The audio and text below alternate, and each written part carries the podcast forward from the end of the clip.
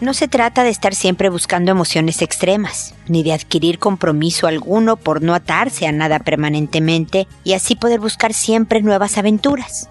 Entonces, ¿cómo saber que no tenemos miedo a vivir? Esto es, pregúntale a Mónica. Noviazgo, pareja, matrimonio, hijos, padres, divorcio, separación, infidelidad, suegros, amor, vida sexual. Toda relación puede tener problemas, pero todo problema tiene solución. Pregúntale a Mónica. Porque tu familia es lo más importante.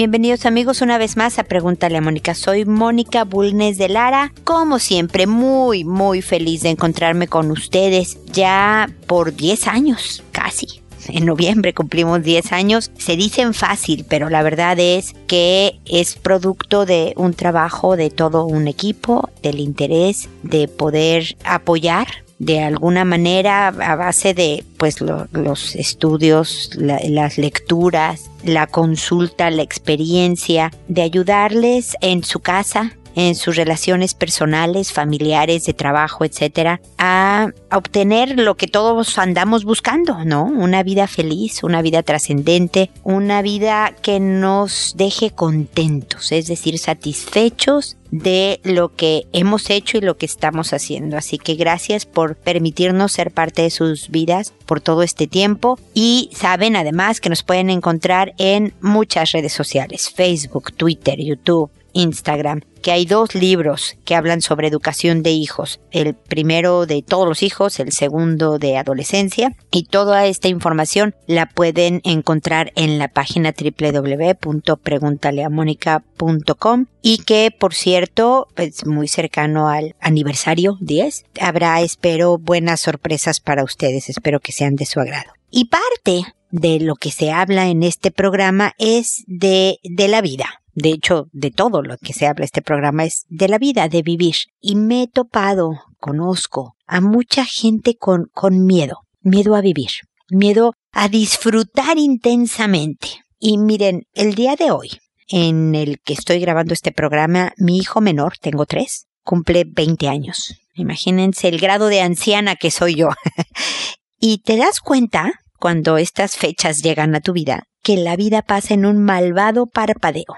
Cuando yo me di cuenta, primero tenía yo 20 años y de repente tengo un hijo que tiene 20 años, me explico, y todo pasa muy rápido. Y cuando nos detenemos a no darnos cuenta lo que sí nos rodea, cuando nos concentramos solo en lo que nos falta, en lo negativo, en lo malo, en las tristezas, que también son parte de la vida y de alguna manera han contribuido a ser quienes somos. Pero cuando desperdiciamos lo que nos hace más plenos, verdaderamente eso es a lo que yo llamo miedo a vivir. No se trata de lanzarse de paracaídas ni brincar en precipicios o de no adquirir compromisos, ¿no? No tener novia, no casarte nunca, no tener hijos, porque así puedo vivir la vida. No, no se trata de eso. De hecho, dentro de los compromisos, dentro de las responsabilidades se vive intensamente. Imagínense, yo casi casi, en agosto, el mes que empieza, cumplo 25 años de casada. Eso es un malvado compromiso y no pedazos, ¿no?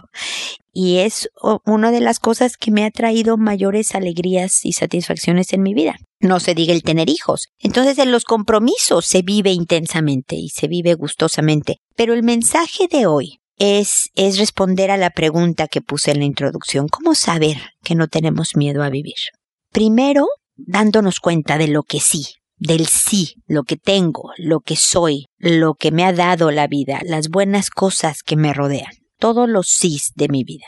Y después, muertos de miedo, pero atrevernos a dar pasos para obtener la vida feliz que nos merecemos todos. Si yo creo que muerta de miedo yo voy a decir que sí a lo mejor a una oferta de trabajo en la que no tengo experiencia, pero pues bueno, tengo la capacidad de aprender, pero verdaderamente me va a acercar a la vida que deseo. Sí, em, el decir que sí a una relación de pareja, el terminar a lo mejor un noviazgo, que no me está conviniendo, ¿no? Una relación de pareja que verdaderamente no está siendo buena para nadie. Todos estos sís con miedo, yo no estoy diciendo que, que no le hagas caso al miedo, sino que a pesar de ese miedo, como siempre les digo, caminen hacia lo que cerrando los ojos vean ustedes como una vida feliz, pero una vida feliz responsable, una vida feliz con respeto a los demás y a uno mismo, una vida feliz íntegra, que son, creo yo, las permanentes. Así que a todos les deseo que no tengan miedo a vivir y que encuentren ese camino de felicidad que andamos buscando desde que nacemos.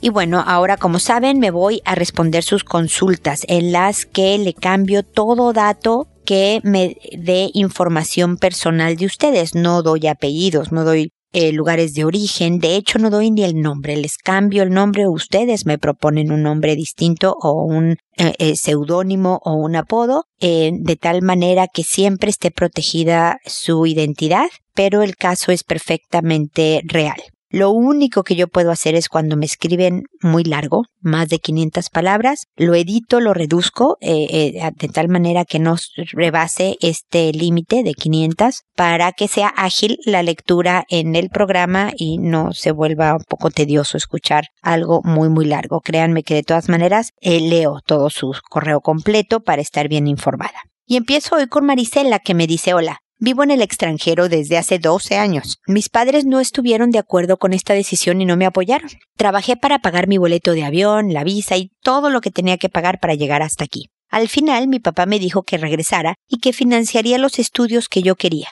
Regresé para tener la sorpresa de que mis padres guardaron solo una pequeña caja con algunos libros y todo lo demás lo regalaron o lo tiraron. Ya no tenía espacio en la recámara que compartía con mi hermana. Mi papá me dijo que tenía comida y techo, pero que no me daría dinero. Mi tío me dio trabajo de fin de semana, pero después de un tiempo decidí regresarme al extranjero. Acá conocí a mi esposo y me casé. Fui hace unos meses a visitar a mis padres y me di cuenta que a mi hermano ahora le pagan una escuela privada después de 10 años de vagancia. Le compraron un perro y se lo mantienen de todo a todo. Igual que a él, mi hermano anda vestido todo de marca, y a él y a otro de mis hermanos le dejaron un departamento que tienen mis padres, donde viven y tienen como un chiquero. Le dije a mi mamá mi desacuerdo y se enojó muchísimo. Dice que yo perdí mi oportunidad de que me trataran igual que mis hermanos, ah, que igual que mis hermanos, porque vine a vivir al extranjero. Pero cuando viví ahí, nunca me dieron las cosas más básicas como el ortodoncista, porque según mi papá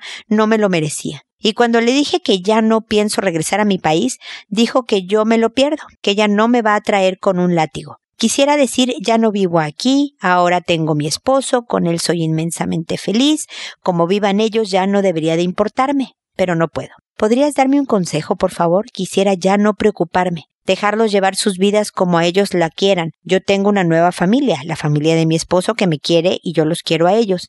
Mi suegra siempre dice que soy su hija y sé que es verdad, pero luego me siento deprimida. Quisiera que ya no me duela. Necesito un consejo, gracias de antemano. Pues Marisela, gracias por tu correo. Y mira, las razones por las que los papás actuamos de la manera que lo hacemos dependen de la historia de cada uno. Hay veces que el que traten a un hijo sobreprotectoramente y a otro no, es de alguna manera un poco torcida si tú quieres, Marisela, pero es un voto de confianza en las capacidades del hijo al que no apoyan. Es decir, yo creo tanto que tú puedes salir adelante por ti mismo, querido hijo, que entonces a ti te apoyo menos económicamente o con una serie de cosas, mientras que a este que lo veo bien en problemado, le doy más. Curiosamente, mi querida Marisela, cuando le damos más al más en problemado, pues lo seguimos inutilizando. No se trata de no apoyarlo, pero a veces los papás se nos pasa la mano un poco. En otras ocasiones, Marisela, apoyamos a un hijo y a otro no,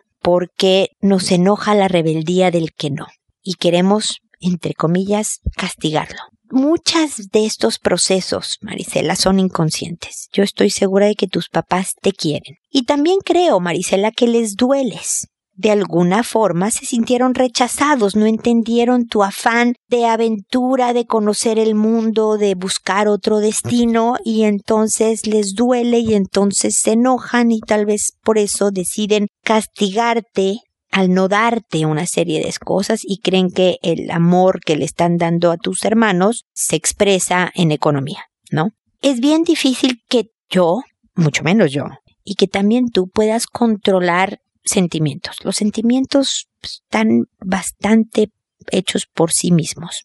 Llegan, te duele ver todo este escenario con tu familia. No, no puedes evitar que te duela. Lo que puedes evitar es cuánto tiempo vas a permitir sufrir ese dolor, Marisela, en tu cabeza. Es decir, en cualquier día, en el día menos pensado, en un momento totalmente inesperado, te llega este pensamiento de tu familia y ¡pum! sientes un dolor. Eso no lo puedes evitar algo te lo recordó, lo que sea. Lo que sí está bajo tu control, Maricela, es decir, claro, porque yo siempre fui eh, buen portada y mira lo que hicieron y los dientes me arreglaron, pero mis hermanos que 10 años llevan, es más, tú empiezas a alimentar todo esto, me explico, y lo creces y lo empoderas, lo llenas de una fuerza que te hace más daño. Eso sí está bajo tu control, hacerlo o no hacerlo, Marisela. Mi única sugerencia es eso, que cuando te llegue este pensamiento, que cuando voltees para ese lado, forces a tu cabeza a girar y voltear hacia el otro lado, y que alimentes un sentimiento compasivo. Los papás, como a lo mejor vas a ser un día tú y como lo somos todos en el planeta, somos imperfectos, somos limitados, tenemos ciertas limitaciones, unos unas, otros otra. Y velos como que tus papás no supieron manejar bien la dinámica entre los hermanos tal vez o no supieron manejar bien la personalidad distinta de una hija como lo fuiste tú. Velos como una eh, algo que les quedó corto, como una incapacidad de tus papás, no falta de cariño, aunque suene un poco raro cuando tu papá te dice que no te merecías algo, ¿no? ¿Por qué? Porque este sentimiento compasivo, Marisela, te va a ayudar a ti a perdonarlos, y por lo tanto a vivir con más tranquilidad. Siempre te van a doler. Y lo que yo te sugiero es que de repente una vez al mes, con la frecuencia que tú creas sana, les cuentes de tu vida. Mándales WhatsApps o correos o como tú quieras de, ah, mira, estoy muy contenta, fíjate que pinté el cuarto de verde y me quedó muy bonito. Nada más. Si te contestan, si no te contestan, si no, nada. Tú nada más mantén este lazo. Todo lo digo, Marisela, porque a ti te hace bien de tal manera que lo, de lo que te llene sea de buenos sentimientos para seguir disfrutando de esta vida feliz que habla de una mujer fuerte y capaz, que tiene ciertos objetivos muy claros y que los logra a través de impulsarse y de sí misma, ¿no? Tú trabajaste y te visa y todo el relajo y te fuiste al extranjero y regresaste cuando te, las condiciones se veían favorables para ti. Dijiste siempre, no, esto no me está gustando, me regreso y sé que la pasaste mal. Y aún así saliste adelante. Entonces quiero que te sientas orgullosa, Marisela, de quién eres y de lo que has logrado. Y ojalá aprendas con el tiempo a perdonar y a alimentar estos sentimientos. Créeme que cuando veas fotos del malvado perro, algo se te va a torcer un poco por dentro, pero espero que la torcedura sea chiquita y de corta duración. Y verás cómo todo esto trae consecuencias, unas positivas y unas negativas para todos. Tú concéntrate en las tuyas, tus consecuencias, de cómo te armaste más como persona lo mejor porque te quitaron eh, muletas, ¿no? Y tuviste que sostenerte por tus propias piernas. Así que siéntete orgullosa, ánimo y a trabajarlo de a poquitos. Espero que se logre muy pronto, ¿no? El, el estos buenos sentimientos, este perdón, este dolor que sea esporádico y pequeño, ¿ok? Seguimos en contacto de todas maneras, ya sabes. Carmen me dice, hola Mónica, buen día, estoy tratando de quedarme calladita como me aconsejaste. Y mi esposo se está mostrando un poco más atento y platicador y con planes, pero está llegando más tarde del trabajo y nunca había ido a trabajar los sábados y ahora lo hizo siento que está viendo, que está viendo o interesándose por otra mujer, porque yo tengo que buscar espacios para convivir con él y él sigue ocupando sus ratos libres para dormir o irse a hacer ejercicio y yo me pego y le digo vamos a platicar y él dice, bueno, ¿qué puedo hacer? Porque yo siento que me está dando más por mi lado, pero sus intereses están por otro lado, porque si yo no busco los espacios siento que a él no le interesa. Me siento un poco triste de que este cambio no sea real, si no es solo momentáneo y sin interés.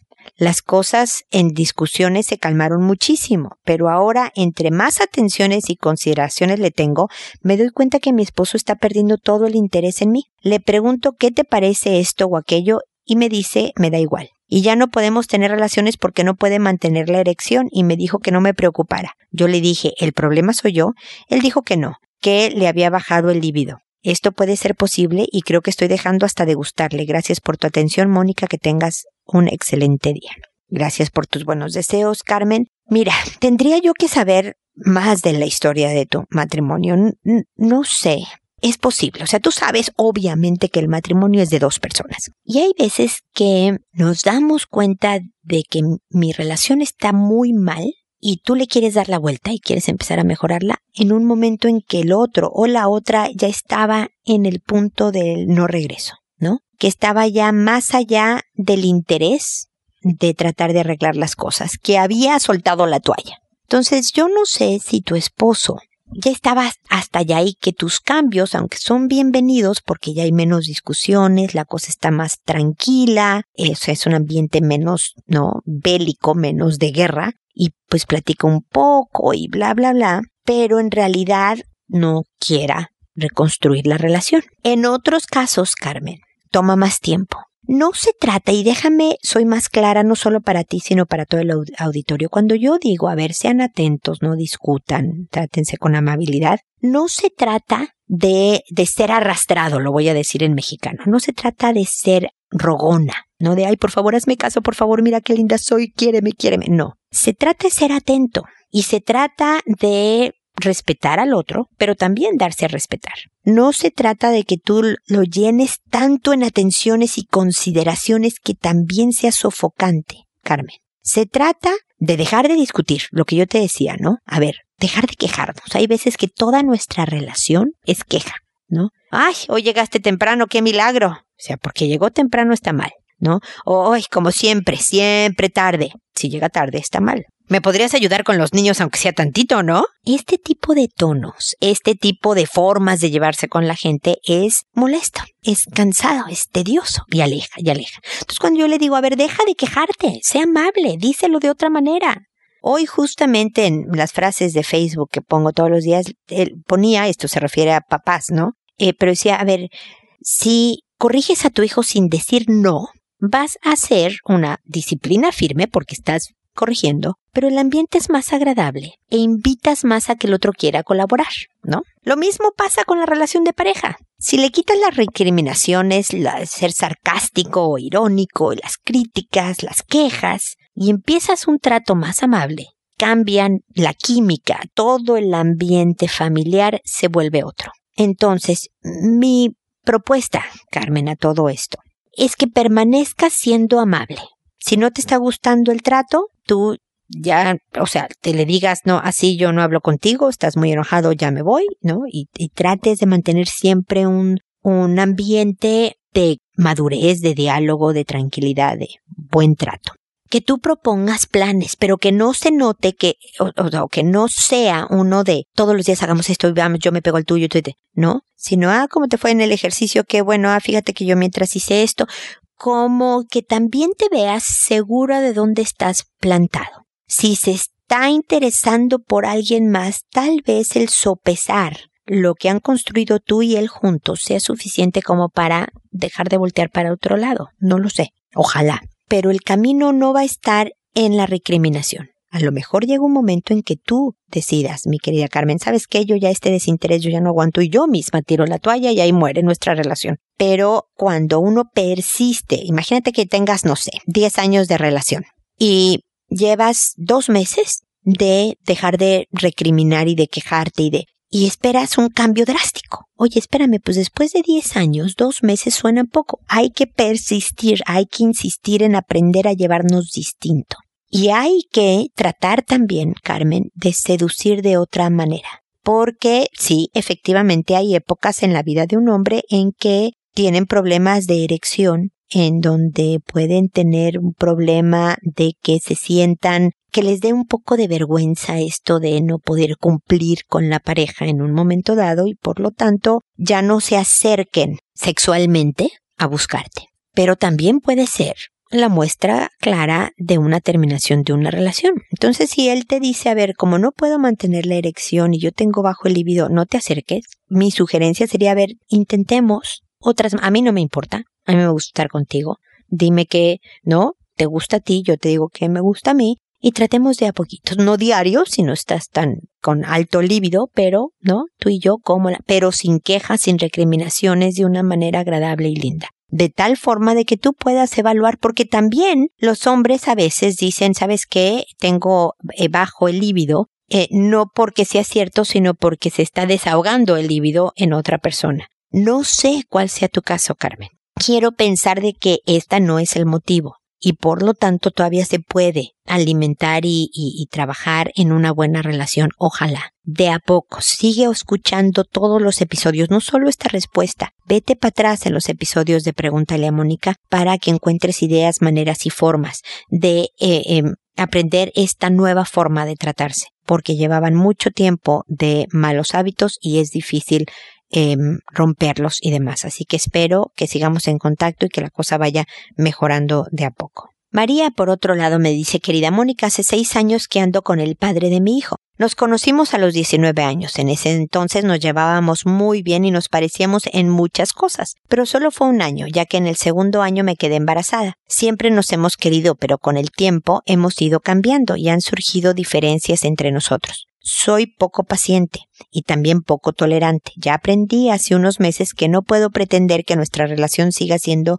como lo era en un principio y que ésta se debe de trabajar y que debo de entregar mucho amor y cariño si lo quiero recibir de vuelta. Él es una muy buena persona y papá. Aún vivimos cada uno con sus propios papás. Él acaba de salir de la universidad, por lo que está buscando trabajo y formando proyectos personales. Pero siento que estos proyectos pasan sobre nuestro interés de poder casarnos y tener nuestra casa juntos. Nuestro hijo nos dice muy seguido que quiere que vivamos juntos y eso es lo que realmente queremos, pero mi novio quiere primero estar completamente firme en lo económico antes de casarnos y tener nuestra casa. Entiendo que hay un, que tener plata para poder hacer las cosas, pero yo prefiero vivir más austeramente, pero con él, que seguir esperando separados. Él me dice que su prioridad es poder estar juntos, pero siento que si de verdad lo fuera, no le daría tanta importancia a lo otro para lograrlo. Además, siempre ha tenido mesada y podría haber ahorrado, pero en vez de eso se paga partidos de fútbol y cuotas de asados con los amigos.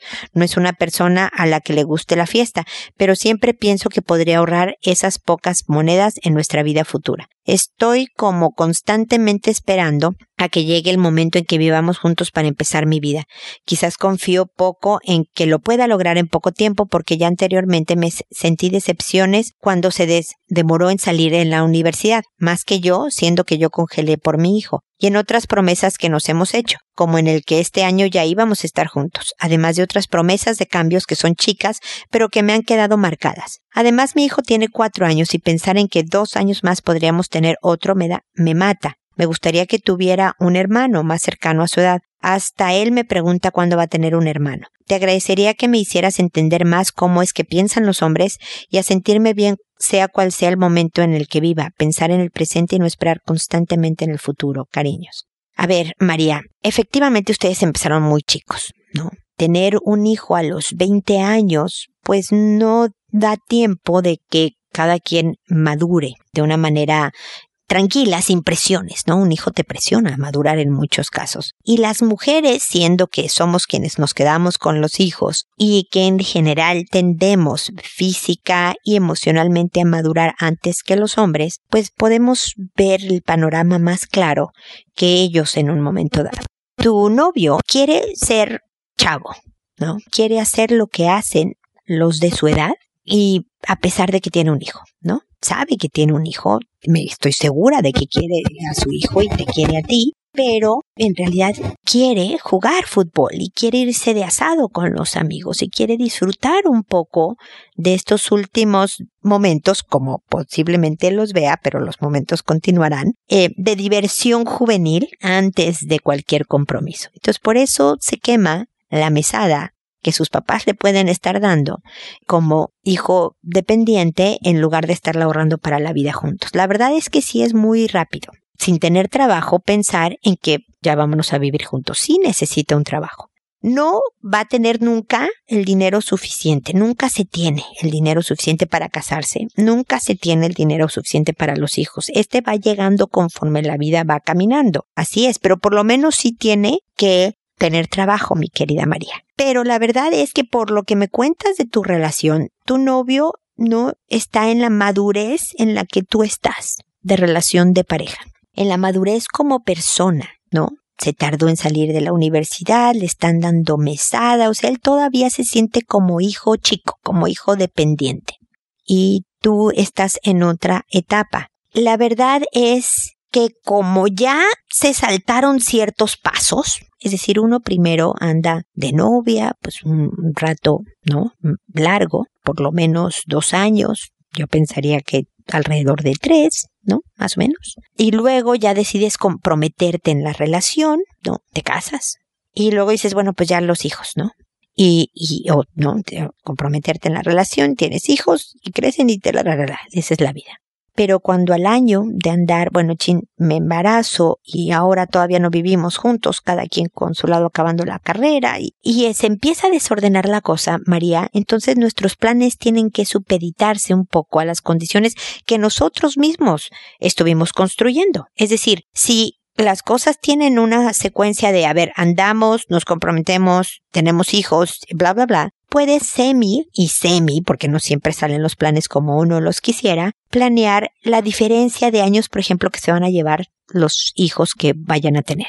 Cuando la cosa se hizo de otra manera, como es tu caso, es más complicado decir, ah, mira, quiero que mis hijos se lleven dos años de diferencia. Es más supeditar a las cosas a cuando puedan darse las mejores condiciones. Y por lo tanto, si tú te quejas, y es un poco de lo que he estado hablando en este episodio, de lo que no tienes, de lo que no son. Y va, le hablas y le dices a él, es que cuando, es que fíjate cómo te lo gastaste en el asado en lugar de ahorrarlo y espérame, es que ya apúrate con el trabajo, nunca va a haber dinero. Él va a decir, híjole, ¿a qué me voy a meter?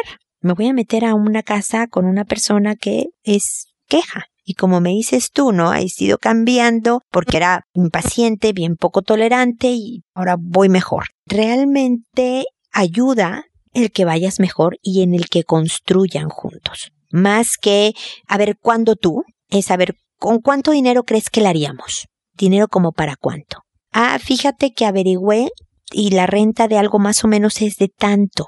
Y creo que si yo con este trabajo y tú con este trabajo, no más o menos sumamos este ingreso, yo calculo que tal vez en tantos meses, en tanto tiempo podemos mudarnos. ¿Tú qué opinas? Tú no. ¿Por qué? Porque en la medida de tener estas conversaciones vas a poder determinar con toda seriedad, mi querida María, si dentro de los planes de él verdaderamente es irse a, vivir juntos o no lo van a hacer nunca. Y entonces poder determinar cuál va a ser tu camino. Va a dejar de ser nuestro camino, va a ser, va a ser el tuyo solamente. Pero que lo hagan en un plan mucho más de, oye, fíjate que pensando en no nuestros planes, fíjate que estaba pensando que vivir en un departamentito así en esta colonia tal, más o menos cuesta tanto. Tú como la ves es distinto a ya cuando el trabajo y tú y yo eh, eh, eh, nunca va a haber el dinero, sino que en un diálogo bien concreto, no diario, no de cada momento, pero pueden ir empezando a aterrizar las cosas de tal manera que puede que llegue María el momento en que le digas, tú nada más no quieres y está bien, no te puedo obligar. O sea, no está bien porque tenemos un hijo de cuatro años juntos, pero no te puedo obligar y ya ha llegado el momento en que yo sí tenga que seguir mi camino. Entonces, fíjate que sin estar casados vamos a actuar como divorciados. Puedes venir a ver al niño tal edad, pero tú y yo ya no andamos. O no, empiecen a construir juntos hacia este objetivo. ¿Me explico, María? Entonces, espero que todo esto que te estoy diciendo te ayude a, ir marcando una senda, un, lugar hacia donde caminar, eh, primero en tu relación, y sabiendo que él está inmaduro, que él todavía tiene estos sueños de, de soltería y juventud, pero también ayudándolo, como hacemos las parejas, ayudando al otro a crecer y a asumir lo que es su realidad qué padrísimo sería seguir yendo a partidos de fútbol y asados toda la vida, pero ¿qué crees? Tenemos un hijo. Entonces eh, hay que caminar hacia eso sin perder la diversión en un momento dado, sin perder el que puedas convivir con amigos y seguir siendo joven, pero también con este otro proyecto de vida. Así que, qué ánimo, poco a poco y, con seriedad y realidad María, espero que sigamos en contacto y que estos diálogos con tu novio los lleven a construir de verdad algo, algo juntos. Después esta chica pensativa que me dice, hola Mónica, espero que te encuentres bien. Mi consulta es la siguiente. Estoy a unos meses de casarme con mi prometido. Todo va muy bien con los planes y con él. Solo hay una pequeña situación. Él es de una ciudad diferente a la mía y se vino aquí a trabajar. Aquí fue donde nos conocimos. La cuestión es que tiempo después se vino su hermana menor que él 22 años, a trabajar aquí a la ciudad y vivir con él. Él paga la renta y la despensa de él y su hermana, pues es al que le va mejor económicamente. Salió la posibilidad de que al casarnos su hermana se venga a vivir con nosotros, pues ella no podría absorber los gastos de la renta. A mí me caí bien, pero sí es un poco delicada con ciertas cosas. Mi consulta es, ¿es correcto que recién casados ella se venga a vivir con nosotros? Si es así, ¿cuánto tiempo sería lo adecuado? En caso de que no fuera lo correcto, ¿cómo afrontar ese tema con mi prometido sin que se sienta mal? Lo digo porque, según yo, cuando ese es recién casado, los esposos deben de estar solos, pues puede ocasionar problemas el vivir tres personas. Muchas gracias por tu ayuda. A ver, chica pensativa. Mira, primero, pues felicidades por la próxima boda. Segundo, hay un refrán que bien dice, el casado casa quiere, es decir, quiere vivir aparte de sus familiares en general. Esto es el ideal, ¿no? Obviamente todos queremos vivir solos con nuestro amor de la vida, ¿no? Y lo ideal sería que la hermana mayor, menor, perdón, de tu prometido, pues no viviera con ustedes. Que los papás lo apoyaran, que la niña viera eh, vivir en la mujer en un lugar más chico, que todo lo que tuviera que hacerse de tal forma que vivieran ustedes dos solos. Esto es lo ideal. Pero la verdad es que sabemos, chica, que la vida real pues nos demanda otras cosas. Y yo no sé cuáles sean las posibilidades económicas y logísticas de organización, pues, de esta hermana que se vino a trabajar a la ciudad. Desde luego que uno como una persona adulta, pues tiene que ser capaz de mantenerse a sí mismo. Y a lo mejor el vivir en un lugar más chico sea eh, las posibilidades que tenga la hermana y pueden supervisar que se encuentre bien, que coma, invitarla de vez en cuando, pero ella por su lado y ustedes por el suyo. Pero puede ser que tu prometido no quiera, chica pensativa, y entonces es tu decisión. ¿Estás dispuesta sin provocar problemas, porque si tú aceptas estas condiciones, es decir, si tú aceptas, sabes que bueno que tu hermana menor viva con nosotros, el aceptar significa que tú haces todo lo posible porque la cosa funcione bien con esas condiciones. Antes de comprar el producto te estás enterando que viene defectuoso. ¿No? Vas a comprar una blusa y te dicen, oiga, señorita, pero fíjese que la manga izquierda es más corta que la derecha. Y te lo están avisando antes de comprarla. Si tú la compras y te la llevas a la casa, es un poco absurdo pensar que tú llegues al día siguiente a decir, oye, pero no, la manga izquierda es más corta que la derecha. ¿Qué onda con ustedes? Pero si se lo dijimos, ¿no? Entonces tienes que hacer lo mejor posible el uso de la, de la blusa con una manga más corta que la otra. No. Ahora, me pides y, somos, todos hacemos lo mismo, mi querida chica pensativa, ¿no? A ver, ¿cómo le digo esto sin que le duela? Queremos hacer lo que queremos sin las consecuencias que a veces conlleva, ¿no? ¿Cómo puedo tener relaciones sin embarazarme? Bueno, pues ahora hay productos, pero se corre el riesgo, incluso con el mejor de los anticonceptivos, a embarazarse, ¿no? Minúsculos si tú quieres. Son 99% efectivo algunos. Bueno, pues siempre hay un 1% de chance de que si yo lo hago, hago 100 veces, una vez puedo quedar embarazado, ¿no? Entonces, oye, ¿cómo le puedo decir a esta persona que no quiero que venga, pero que no se sienta triste? oye, ¿cómo puedo? No, y la verdad es que no podemos controlarlo todo. Si tú le tienes que decir a tu prometido, oye, para mí es bien importante que vivamos solos, para no es solo porque haya una tercera persona, es porque necesitamos conocernos y entender nuestras formas y manías de como pareja y aprender a convivir juntos y organizar qué es lo que significa ser un matrimonio sin que haya una tercera persona. Por eso no vamos a tener un hijo inmediatamente, ¿no? Porque primero somos tú y yo. Y por lo tanto, pues, ¿por qué no tu hermana ve la posibilidad de bla, bla, bla, bla, bla? ¿Cómo se sienta tu prometido no está bajo tu control? Puede que se sienta mal y que por lo tanto tú tengas con mucho cariño que decirle por favor entiéndeme y demás. Y él te puede decir pues sí tratemos o él te puede decir no, lo siento, necesito que mi hermana viva con nosotros y entonces nuevamente tú tomar tus decisiones como te decía en un principio, mi querida chica pensativa. Es verdad, lo mejor es que vivan solos y que tu cuñada se empiece a parar, digamos, por sí misma en este mundo en el que decide vivir. Nuevamente repito, eso es lo ideal. Dependerá de ti y de tu prometido que definan lo que realmente pueden hacer y sobre todo quieren hacer. Escúchense siempre con cariño y respeto y espero que lleguen a lo que sea la mejor decisión para todos los involucrados, aunque signifique que la hermana menor se cambie a un lugar a lo mejor más chico, pero por su propio bien en cuanto a crecimiento y demás. Felicidades nuevamente por tu boda y espero que sigamos en contacto. Y espero amigos que nos volvamos a encontrar en un episodio más de Pregúntale a Mónica. Hasta pronto.